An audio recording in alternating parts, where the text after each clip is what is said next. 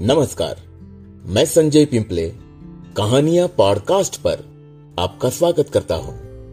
आइए सुनते हैं मुंशी प्रेमचंद जी की लिखी कहानी, स्वामिनी। शिवदास ने भंडारे की कुंजी अपनी बहू रामप्यारी के सामने फेंक कर अपनी बूढ़ी आँखों में आँसू भरकर कहा, बहू बहू आज से गिरस्ती की देखभाल तुम्हारे ऊपर है। मेरा सुख भगवान से देखा नहीं गया। नहीं तो क्या जवान बेटे को यो छीन लेते? उसका काम करने वाला तो कोई चाहिए। एक हल तोड़ दू तो गुजारा न होगा। मेरे ही कुकर्म से भगवान का ये कोप आया है। और मैं ही अपने माथे पर उसे लूँगा। बिरजू का हल अब मैं ही संभालूँगा। अब घर की देखरेख करने वाला, धरने उठाने वाला, तुम्हारे सिवा दूसरा कौन है? रो मत बेटा। भगवान की जो इच्छा थी वो हुआ, और जो इच्छा होगी वो होगा। हमारा तुम्हारा क्या बस है? मेरे जीते जी, तुम्हें कोई टेढ़ी आँख से देख भी न सकेगा। तुम किसी बात का सोच मत किया करो। बिरजू गया तो मैं तो अभी बैठा ही हुआ हूँ। राम प्यारी और राम दुलारी, दो सगी बहनें थी। दोनों का विवाह मथुरा और बिरजू दो सगे भाइयों से हुआ। दोनों बहनें नहर की तरह ससुराल में भी प्रेम और आनंद से रहने लगी। शिवदास को पेंशन मिली। दिन भर द्वार पर गपशप करते भरा पूरा परिवार देख कर प्रसन्न होते और अधिकतर धर्म चर्चा में लगे रहते थे। लेकिन दैव गति से बड़ा लड़का बिरजू बीमार पड़ा और आज उसे मरे हुए पंद्रह दिन बीत गए। आज क्रिया कर्म से फुर्सत मिली और शिवदास ने सच्चे कर्मवीर की भांति फिर जीवन संग्राम के लिए कमर कस ली। मन में उसे चाहे कितना ही दुख हुआ हो, उसे किसी ने रोते नहीं देखा।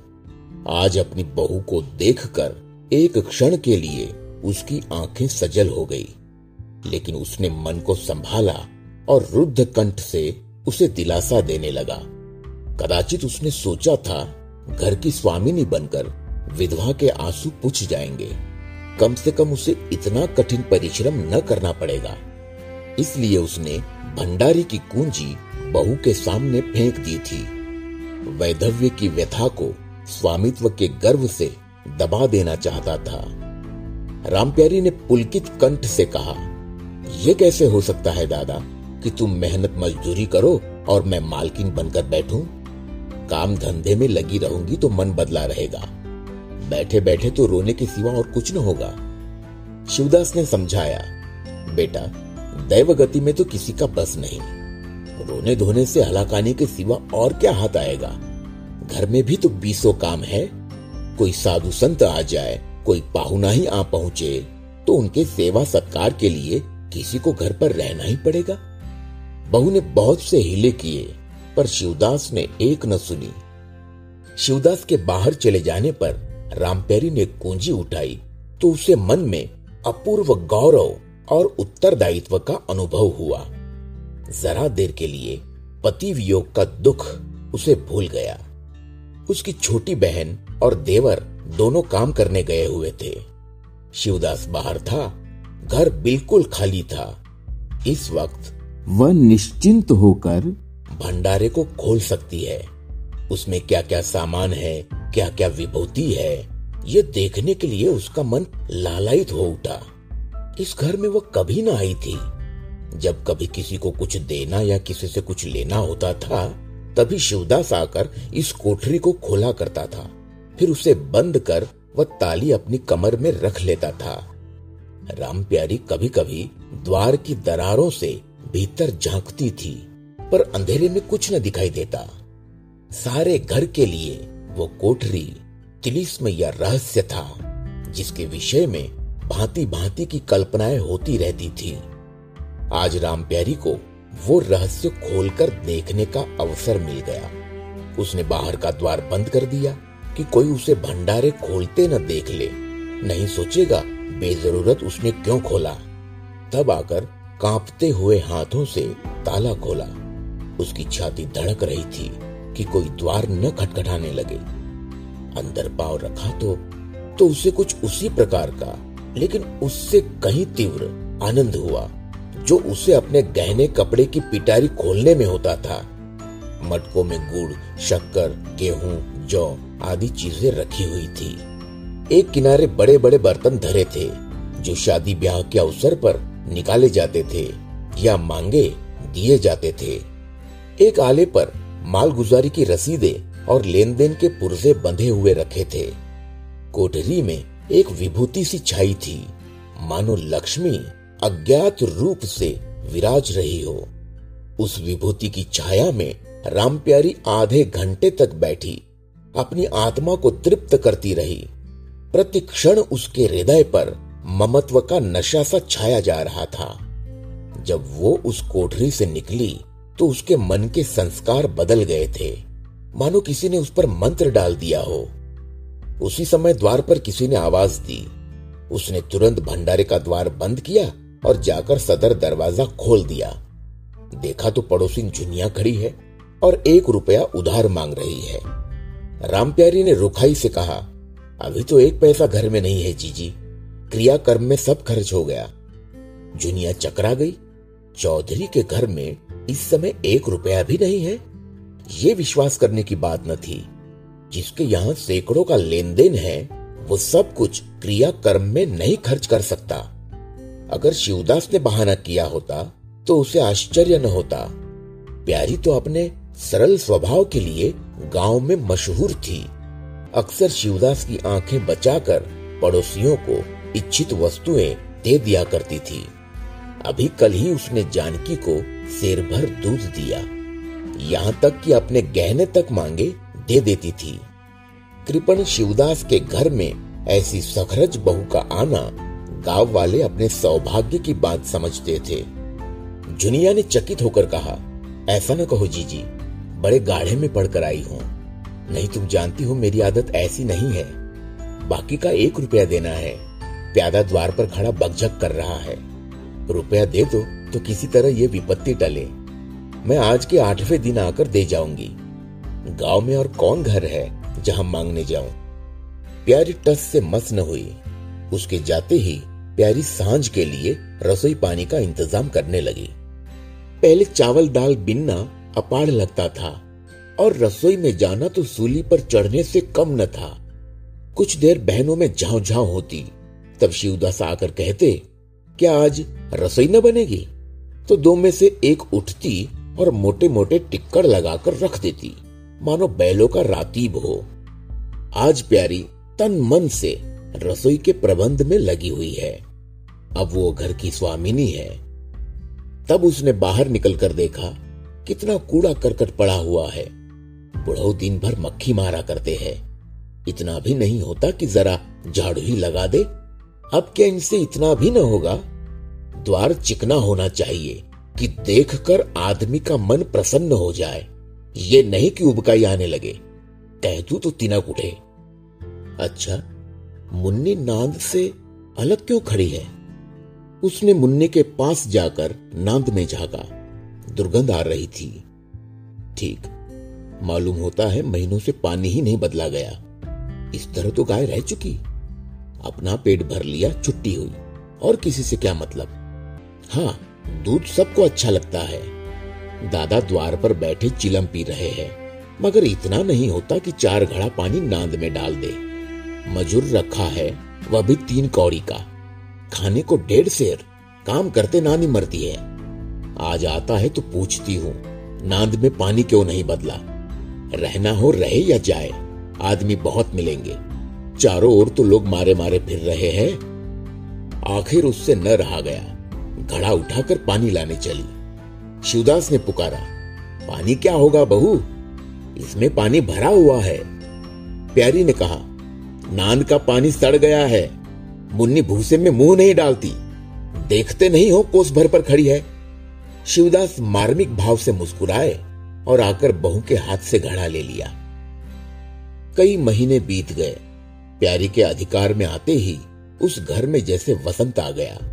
भीतर बाहर जहाँ देखिए किसी निपुण प्रबंधक के हस्त कौशल सुविचार और सुरुचि के चिन्ह दिखते थे। प्यारी ने गृह यंत्र की ऐसी चाबी कस दी थी कि सभी पुर्जे ठीक ठाक चलने लगे थे। भोजन पहले से अच्छा मिलता है और समय पर मिलता है। दूध ज़्यादा होता है, घी ज़्यादा होता है और काम ज़्यादा होता है। प्यारी न खुद विश्राम लेती है न दूसरों को विश्राम लेने देती है। घर में ऐसी बरकत आ गई है कि जो चीज़ मांगो, घर ही में निकल आती है। आदमी से लेकर जानवर तक सभी स्वस्थ दिखाई देते हैं। अब वो पहले की सी दशा नहीं है कि कोई चीथड़े लपेटे घूम रहा हो। किसी को गहने की धुन सवार है। हाँ अगर कोई रुग्ण और चिंतित तथा मलिन वेश में है तो वो प्यारी है। फिर भी सारा घर उससे जलता है। यहाँ तक कि बूढ़े शिवदास भी कभी कभी उसकी बदगोई करते हैं। किसी को पहर रात रहे उठना अच्छा नहीं लगता। मेहनत से सभी जी चुराते हैं। फिर भी ये सब मानते हैं कि प्यारी न हो तो घर का काम न चले। और तो और, दोनों बहनों में भी अब उतना अपनापन नहीं। प्रातः काल का समय था। दुलारी ने हाथों के कड़े लाकर प्यारी के सामने पटक दिए और गुन्नाई हुई बोली लेकर इसे भी भंडारे में बंद कर दे। प्यारी ने कड़े उठा लिए और कोमल स्वर से कहा, कह तो दिया, हाथ में रुपए आने दे, बनवा दूँगी। अभी ऐसा घिस नहीं गया है कि आज ही उतार कर फेंक दिया जाए। दुलारी लड़ने को तैयार होकर आई थी। बोली, तेरे हाथ में काहे को कभी रुपए आएँगे? और काहे को कड़े बनेंगे? जोड़ जोड़ रखने में मज़ा आता है ना? प्यारी ने हंसकर कहा जोड़ जोड़ रखती हूँ तो तेरे ही लिए। कि मेरा कोई और बैठा हुआ है, कि मैं सबसे ज़्यादा खा पहन लेती हूँ। मेरा आनंद कब का टूटा पड़ा है। दुलारी, तुम न खाओ, न पहनो, जस तो पाती हो। यहाँ खाने पहनने के सिवा और क्या है? मैं तुम्हारा हिसाब किताब नहीं जानती। मेरे कड़े आज बनने को भेज दो। प्यारी ने सरल विनोद के भाव से पूछा, रुपए न हो तो कहाँ से लाऊ? दुलारी ने उद्दंडता के साथ कहा, मुझे इससे कोई मतलब नहीं। मैं तो कड़े चाहती हूँ। इसी तरह घर के सब आदमी अपने अपने अवसर पर प्यारी को दो चार खरी खोटी सुना जाते थे, और वह गरीब सबकी धौस हंसकर सहती थी। स्वामिनी का यही धर्म है कि सबकी धौस सुन ले और करे वही जिसमें घर का कल्याण हो।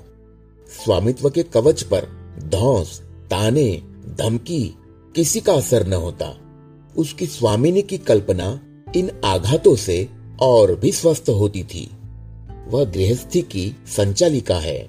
सभी अपने अपने दुख उसी के सामने रोते हैं, पर जो कुछ वह करती है, वही होता है। इतना उसे प्रसन्न करने के लिए काफ़ी था। गाँव में प्यारी की सराहना होती थी। अभी उम्र ही क्या है, लेकिन सारे घर को संभाले हुए है। चाहती तो सगाई करके चैन से रहती। इस घर के पीछे अपने को मिटाए देती है। कभी किसी से हंसती बोलती भी नहीं जैसे काया पलट हो गई। कई दिन बाद दुलारी के कड़े बनकर आ गए। प्यारी खुद। सुनार के घर दौड़ दौड़ गई। संध्या हो गई थी। दुलारी और मथुरा हाट से लौटे। प्यारी ने नए कड़े दुलारी को दिए। दुलारी निहाल हो गई। चटपट कड़े पहने और दौड़ी हुई परोठे में जाकर मथुरा को दिखाने लगी। प्यारी परोठे के द्वार पर छिपी खड़ी यह दृश्य देखने लगी। उसकी आँखें सजल हो गई। दुलारी, उससे कुल तीन ही साल तो छोटी है, पर दोनों में कितना अंतर है? उसकी आँखें, मानो उस दृश्य पर जम गई। दंपति का वह सरल आनंद, उनका प्रेमालिंगन, उनकी मुग्ध मुद्रा, प्यारी की टकटकी सी बंध गई। यहाँ तक कि दीपक के धुंधले प्रकाश में वे दोनों उसकी नज़रों से गायब हो गए और अपने ही अतीत जीवन की एक लीला आँखों के सामने बार बार नए नए रूप में आने लगी। सहसा शिवदास ने पुकारा, बड़ी बहू, एक पैसा दो तमाकू मंगवाओ। प्यारी की समाधि टूट गई। आँसू पोछती हुई भंडारे में पैसा लेने चली गई। एक एक करके प्यारी के गहने उसके हाथ से निकलते जाते थे। वो चाहती थी, मेरा घर गाँव में सबसे संपन्न समझा जाए और इस महत्वाकांक्षा का मूल्य देना पड़ता था। कभी घर की मरम्मत के लिए और कभी बैलों की नई गोई खरीदने के लिए, कभी नातेदारों के व्यवहारों के लिए, कभी बीमारों की दवा दारू के लिए रुपए की ज़रूरत पड़ती रहती थी। और जब बहुत कतर ब्योत करने पर भी काम न चलता तो वो अपनी कोई न कोई चीज़ निकाल देती और चीज़ एक बार हाथ से निकलकर फिर न लौटती थी। वो चाहती तो इनमें से कितने ही खर्चों को टाल जाती, पर जहाँ इज़्ज़त की बात आ पड़ती थी, वह दिल खोल कर खर्च करती। अगर गाँव में हेठी हो गई तो क्या बात रही? लोग उसी का नाम तो धरेंगे। दुलारी के पास भी कहने थे दो एक चीज़ें मथुरा के पास भी थी, लेकिन प्यारी उनकी चीज़ें न छूती। उनके खाने पहनने के दिन है, वे इस जंजाल में क्यों फंसे? दुलारी को लड़का हुआ तो प्यारी ने धूम से जन्मोत्सव मनाने का प्रस्ताव किया। शिवदास ने विरोध किया, क्या फ़ायदा? जब भगवान की दया से सगाई ब्याह के दिन आएँगे तो धूमधाम कर लेना। प्यारी का हौसलों से भरा दिल भला क्यों मानता? बोली, कैसी बात कहते हो, दादा? पहलोठे लड़के के लिए भी धूमधाम न हुई तो कब होगी? मन तो नहीं मानता। फिर भी दुनिया क्या कहेगी? नाम बड़े दर्शन थोड़े। मैं तुमसे कुछ नहीं मांगती। अपना सारा सरंजाम कर लूँगी। गहनों के माथे जाएगी। और क्या? शिवदास ने चिंतित होकर कहा, इस तरह एक दिन धागा भी न बचेगा? कितना समझाए बेटा भाई भौजाई किसी के नहीं होते। अपने पास दो चीज़ें रहेंगी तो सब मुँह जोहेंगे। नहीं तो कोई सीधे बात भी न करेगा। प्यारी ने ऐसा मुँह बनाया। मानो वह ऐसी बूढ़ी बातें बहुत सुन चुकी है। और बोली, जो अपने हैं, वे भी न पूछे तो भी अपने ही रहते हैं। मेरा धर्म मेरे साथ है, उनका धर्म उनके साथ है। मर जाऊँगी तो क्या छाती पर लाद ले जाऊँगी? धूमधाम से जन्मोत्सव मनाया गया। बरही के दिन सारी बिरादरी का बोझ हुआ। लोग खा पी कर चले गए। प्यारी दिन भर की थकी मांदी, आँगन में एक टाट का टुकड़ा बिछाकर कमर सीधी करने लगी। आँखें झपक गई। मथुरा उसी वक्त घर में आया। नवजात पुत्र को देखने के लिए उसका चित्त व्याकुल हो रहा था। दुलारी सौर गृह से निकल चुकी थी। गर्भावस्था में उसकी देह क्षीण हो गई थी। मुँह भी उतर गया था। पर आज स्वस्थता की लालिमा मुख पर छाई हुई थी। सौर के संयम और पौष्टिक भोजन ने देह को चिकना कर दिया था। मथुरा उसे आँगन में देखते ही समीप आ गया और एक बार प्यारी की ओर ताक कर उसके निद्रा मग्न होने का निश्चय करके उसने शिशु को गोद में ले लिया और उसका मुँह चूमने लगा। आहट पाकर प्यारी की आँखें खुल गई पर उसने नींद का बहाना किया। और अधखुली आँखों से ये आनंद क्रीड़ा देखने लगी।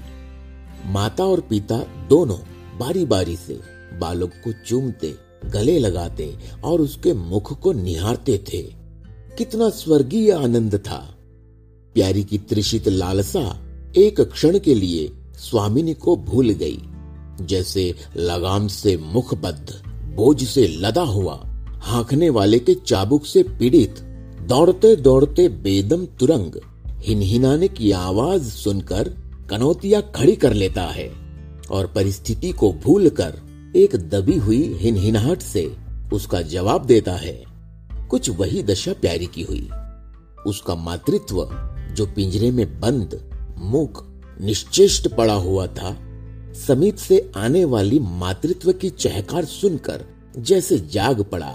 और चिंताओं के उस पिंजरे से निकलने के लिए पंख फड़फड़ाने लगा। मथुरा ने कहा, ये मेरा लड़का है। दुलारी ने बालक को गोद में चिपटा कर कहा हाँ क्यों नहीं? तुम्ही तो नौ महीने पेट में रखा है। सांसद तो मेरी हुई, बाप कहलाने के लिए तुम कूद पड़े। मथुरा, मेरा लड़का ना होता तो मेरी सूरत का क्यों होता? चेहरा, मोहरा, रूप, रंग सब मेरा हिस्सा है कि नहीं? दुलारी, इससे क्या होता है? बीज बनिए के घर से आता है, खेत किसान का होता है, उपज बनिए की नहीं होती, किसान की होती है। मथुरा, बातों में तो तुमसे कोई न जीतेगा। मेरा लड़का बड़ा हो जाएगा तो मैं द्वार पर बैठकर मज़े से हुक्का पिया करूँगा। दुलारी, मेरा लड़का पढ़े लिखेगा, कोई बड़ा हुद्दा पाएगा, तुम्हारी तरह दिन भर बैल के पीछे न चलेगा। मालकिन से कहना है, कल एक पालना बनवा दे। मथुरा, अब बहुत सवेरे न उठा करना और छाती फाड़ कर काम भी न करना। दुलारी, ये महारानी जीने देगी? मथुरा, मुझे तो बेचारी पर दया आती है। उसके कौन बैठा हुआ है? हम ही लोगों के लिए मरती है। भैया होते तो अब तक दो तीन बच्चों की माँ हो गई होती। प्यारी के कंठ में आंसुओं का ऐसा वेग उठा कि उसे रोकने में सारी देह काँप उठी। अपना वंचित जीवन उसे मरुस्थल सा लगा, जिसकी सूखी रेत पर वो हरा भरा बाग लगाने की निष्फल चेष्टा कर रही थी। कुछ दिनों के बाद शिवदास भी मर गया। उधर दुलारी के दो बच्चे और हुए। वो भी अधिकतर बच्चों के लालन पालन में व्यस्त रहने लगी। खेती का काम मजदूरों पर आ पड़ा। मथुरा मजदूर तो अच्छा था, संचालक अच्छा न था। उसे स्वतंत्र रूप से काम लेने का कभी अवसर न मिला।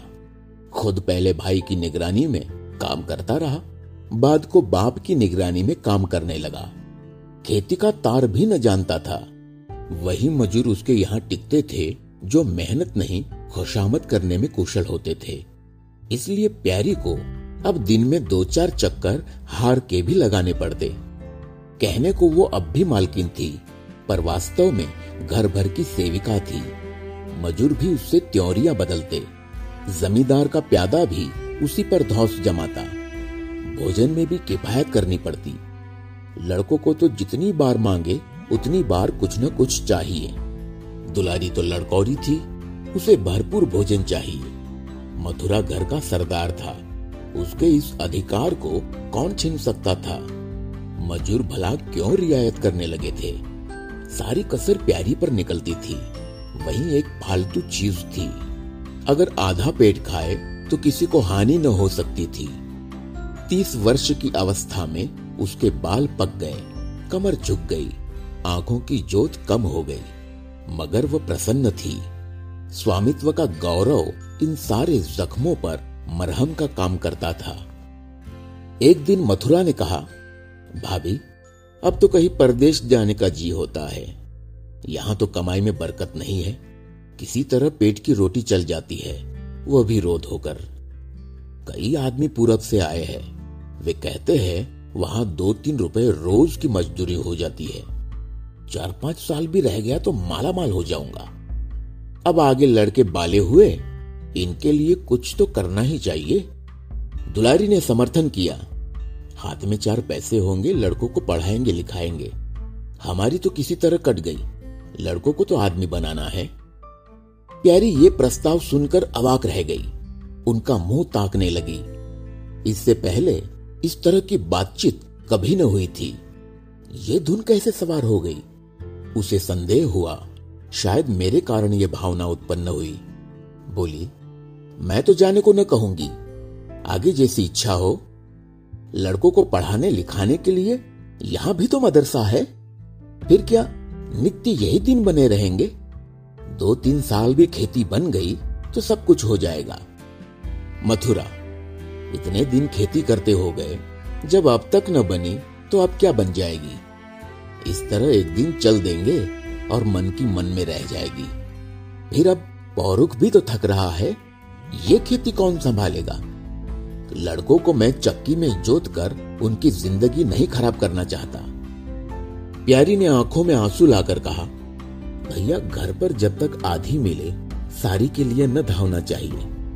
अगर मेरी ओर से कोई बात हो तो अपना घर बार अपने हाथ में करो।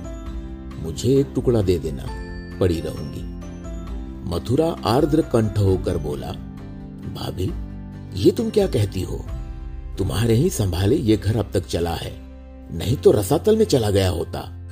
इस गिरस्ती के पीछे तुमने अपने को मिट्टी में मिला दिया, अपनी देह घुला डाली। मैं अंधा नहीं हूँ, सब कुछ समझता हूँ। हम लोगों को जाने दो। भगवान ने चाहा तो घर फिर संभल जाएगा। तुम्हारे लिए हम बराबर खर्च बरच भेजते रहेंगे। प्यारी ने कहा, जो ऐसा ही है तो तुम चले जाओ। बाल बच्चों को कहाँ कहाँ बांधे फिरोगे?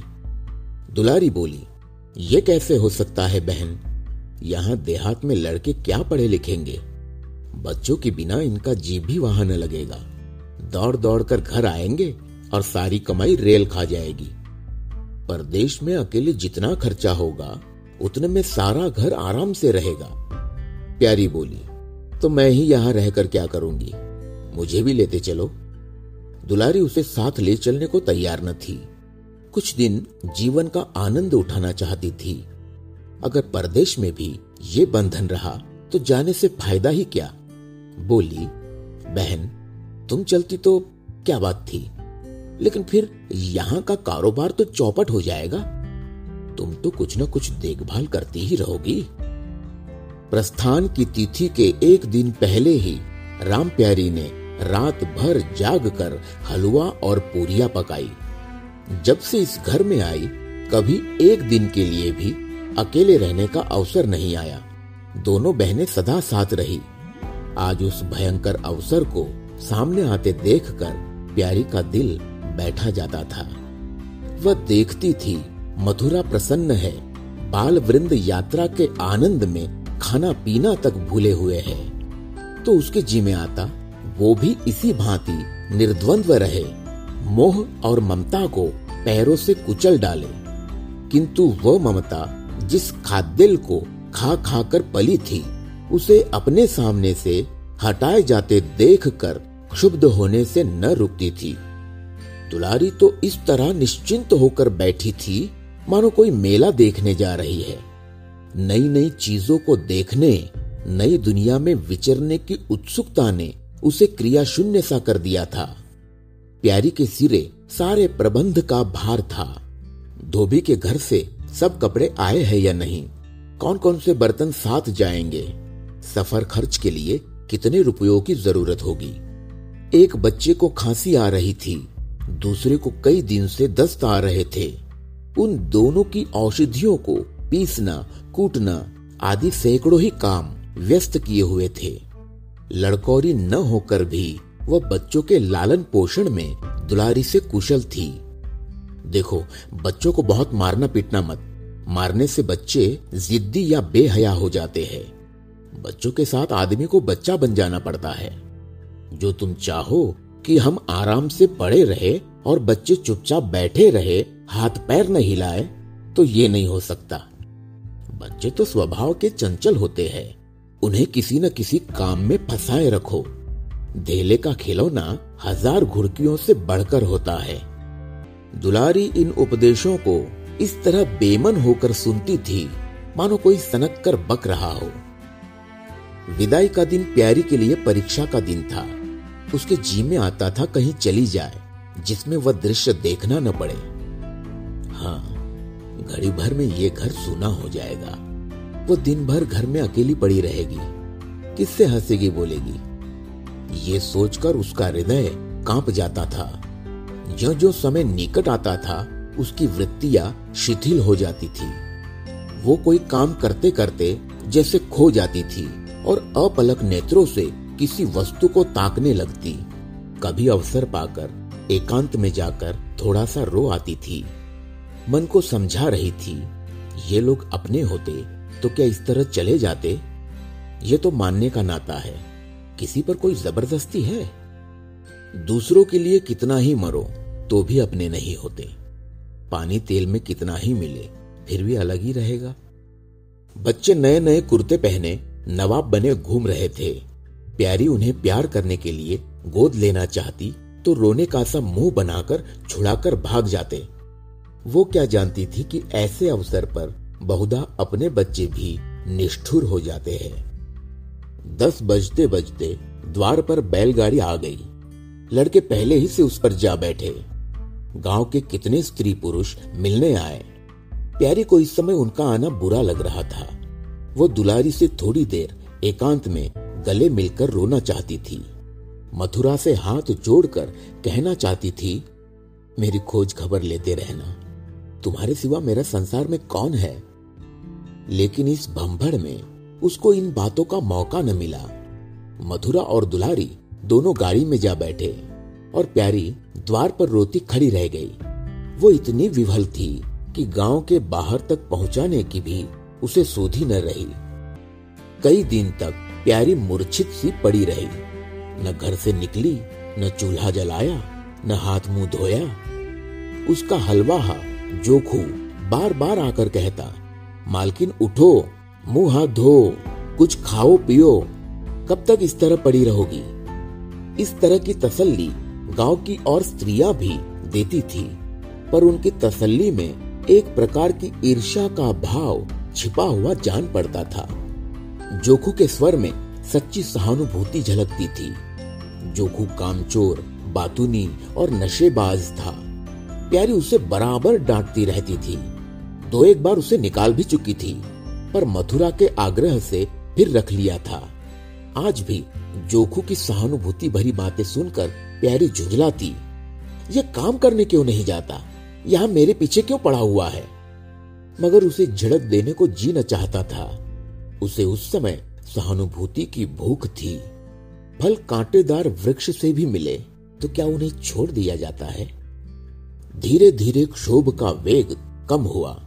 जीवन के व्यापार होने लगे। अब खेती का सारा भार प्यारी पर था। लोगों ने सलाह दी, एक हल तोड़ दो और खेतों को उठा दो। पर प्यारी का गर्व यो ढोल बजाकर अपनी पराजय स्वीकार करना न था। सारे काम पूर्ववत चलने लगे। उधर मथुरा के चिट्ठी पत्री न भेजने से उसके अभिमान को और भी उत्तेजना मिली। वो समझता है, मैं उसके आसरे बैठी हूँ। उसके चिट्ठी भेजने से मुझे कोई निधि न मिल जाती। उसे अगर मेरी चिंता नहीं है तो मैं कब उसकी परवाह करती हूँ? घर में तो अब विशेष काम रहा नहीं। प्यारी सारे दिन खेती बाड़ी के कामों में लगी रहती। खरबूजे बोए थे, वह खूब फले और खूब बिके। पहले सारा दूध घर में खर्च हो जाता था, अब बिकने लगा। प्यारी की मनोवृत्तियों में भी एक विचित्र परिवर्तन आ गया। वो अब साफ़ कपड़े पहनती। मांग चोटी की ओर से भी उतनी उदासीन न थी। आभूषणों में भी रुचि हुई। रुपए हाथ में आते ही उसने अपने गिरवी गहने छुड़ाए और भोजन भी संयम से करने लगी। सागर पहले खेतों को सींच कर खुद खाली हो जाता था। अब निकास की नालियाँ बंद हो गई थी। सागर में पानी जमा होने लगा और उसमें हल्की हल्की लहरें भी थी। खिले हुए कमल भी थे। एक दिन जोखू हार से लौटा तो अंधेरा हो गया था। प्यारी ने पूछा, अब तक वहाँ क्या करता रहा? जोखू ने कहा, चार क्यारियाँ बच रही थी। मैंने सोचा, दस मोट और खींच दू। कल का झंझट कौन रखे? जोखू अब कुछ दिनों से काम में मन लगाने लगा था। जब तक मालिक उसके सिर पर सवार रहते थे, वो हीले बहाने करता था। अब सब कुछ उसके हाथ में था। प्यारी सारे दिन हार में थोड़ी रह सकती थी, इसलिए अब उसमें ज़िम्मेदारी आ गई थी।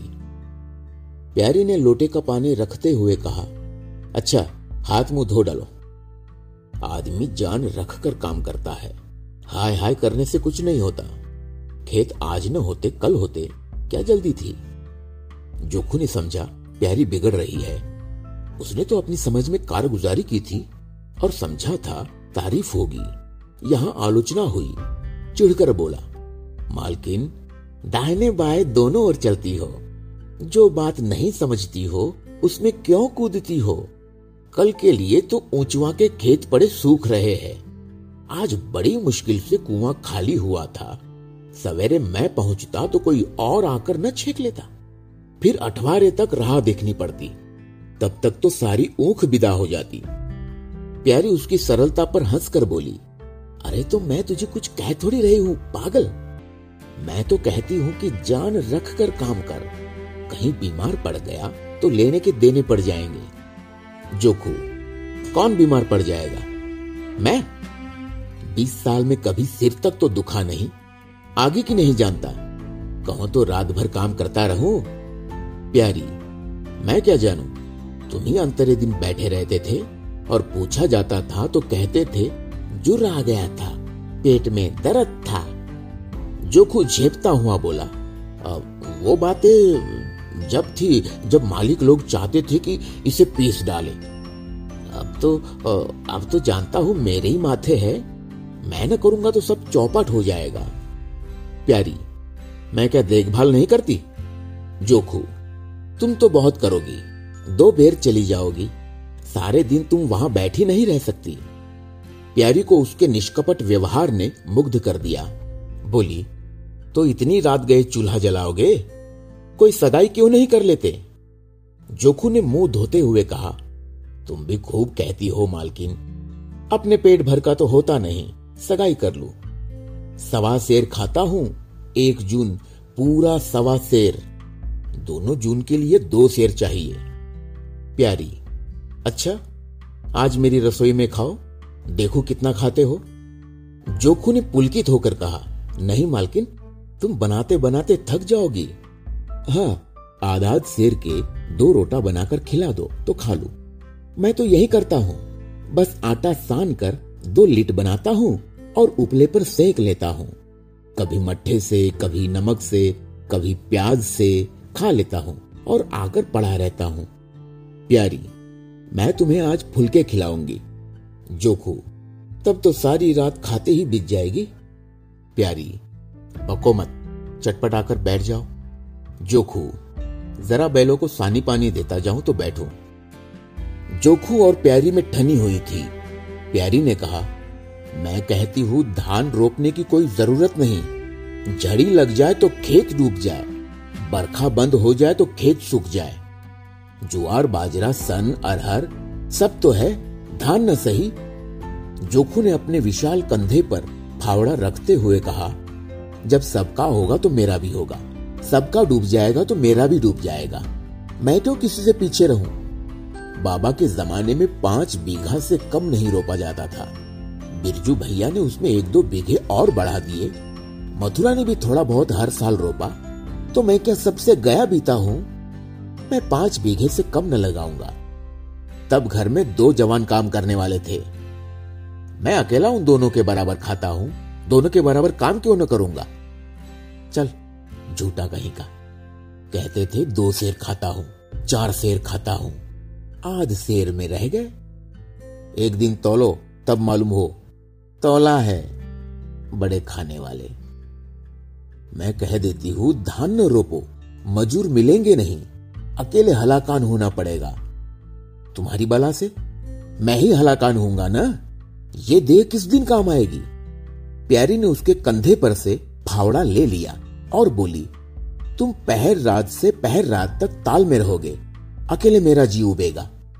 जोखू को उबने का अनुभव न था। कोई काम न हो तो आदमी पढ़कर सो रहे। जी क्यों उबे? बोला आ, जी उबे तो सो रहे ना? मैं घर रहूँगा तो और जी उबेगा। मैं खाली बैठता हूँ तो बार बार खाने की सूझती है। बातों में देर हो रही है और बादल घिराते हैं। प्यारी ने कहा अच्छा कल से जाना। आज बैठो। जोखू ने मानो बंधन में पड़कर कहा अच्छा बैठ गया। कहो क्या कहती हो? प्यारी ने विनोद करते हुए पूछा, कहना क्या है? मैं तुमसे पूछती हूँ, अपनी सगाई क्यों नहीं कर लेते? अकेले मरती हूँ। तब एक से दो हो जाऊँगी। जोखू शर्माता हुआ बोला, तुमने फिर वही बेबात की बात छेड़ दी मालकिन। किससे सगाई कर लू यहाँ? ऐसी मेहरिया लाकर क्या करूँगा जो गहनों के लिए मेरी जान खाती रहे? प्यारी, ये तो तुमने बड़ी कड़ी शर्त लगाई। ऐसी औरत कहाँ मिलेगी जो गहने भी न चाहे? जोखू, ये मैं थोड़ी कहता हूँ कि वह गहने न चाहे। हाँ मेरी जान न खाए। तुमने तो कभी गहनों के लिए हट न किया। बल्कि अपने सारे गहने दूसरों के ऊपर लगा दिए। प्यारी के कपोलों पर हल्का सा रंग आ गया। बोली अच्छा और क्या चाहते हो? जोखू, मैं कहने लगूँगा तो बिगड़ जाओगी। प्यारी की आँखों में लज्जा की एक रेखा नज़र आई। बोली, बिगड़ने की बात कहोगे तो ज़रूर बिगड़ूँगी। जोखू तो मैं न कहूँगा। प्यारी ने उसे पीछे की ओर ठेलते हुए कहा, कहोगे कैसे नहीं? मैं कहला के छोड़ूँगी। जोखू, मैं मैं चाहता हूँ कि वो तुम्हारी तरह हो। ऐसी गंभीर हो, ऐसी ही बातचीत में चतुर हो, ऐसा ही अच्छा पकाती हो, ऐसी ही किफायती हो, ऐसी ही हसमुख हो। बस, ऐसी औरत मिलेगी तो करूँगा, नहीं तो इसी तरह पड़ा रहूँगा। प्यारी का मुख लज्जा से आरक्त हो गया। उसने पीछे हटकर कहा, तुम बड़े नटखट हो। हँसी हँसी में सब कुछ कह गए।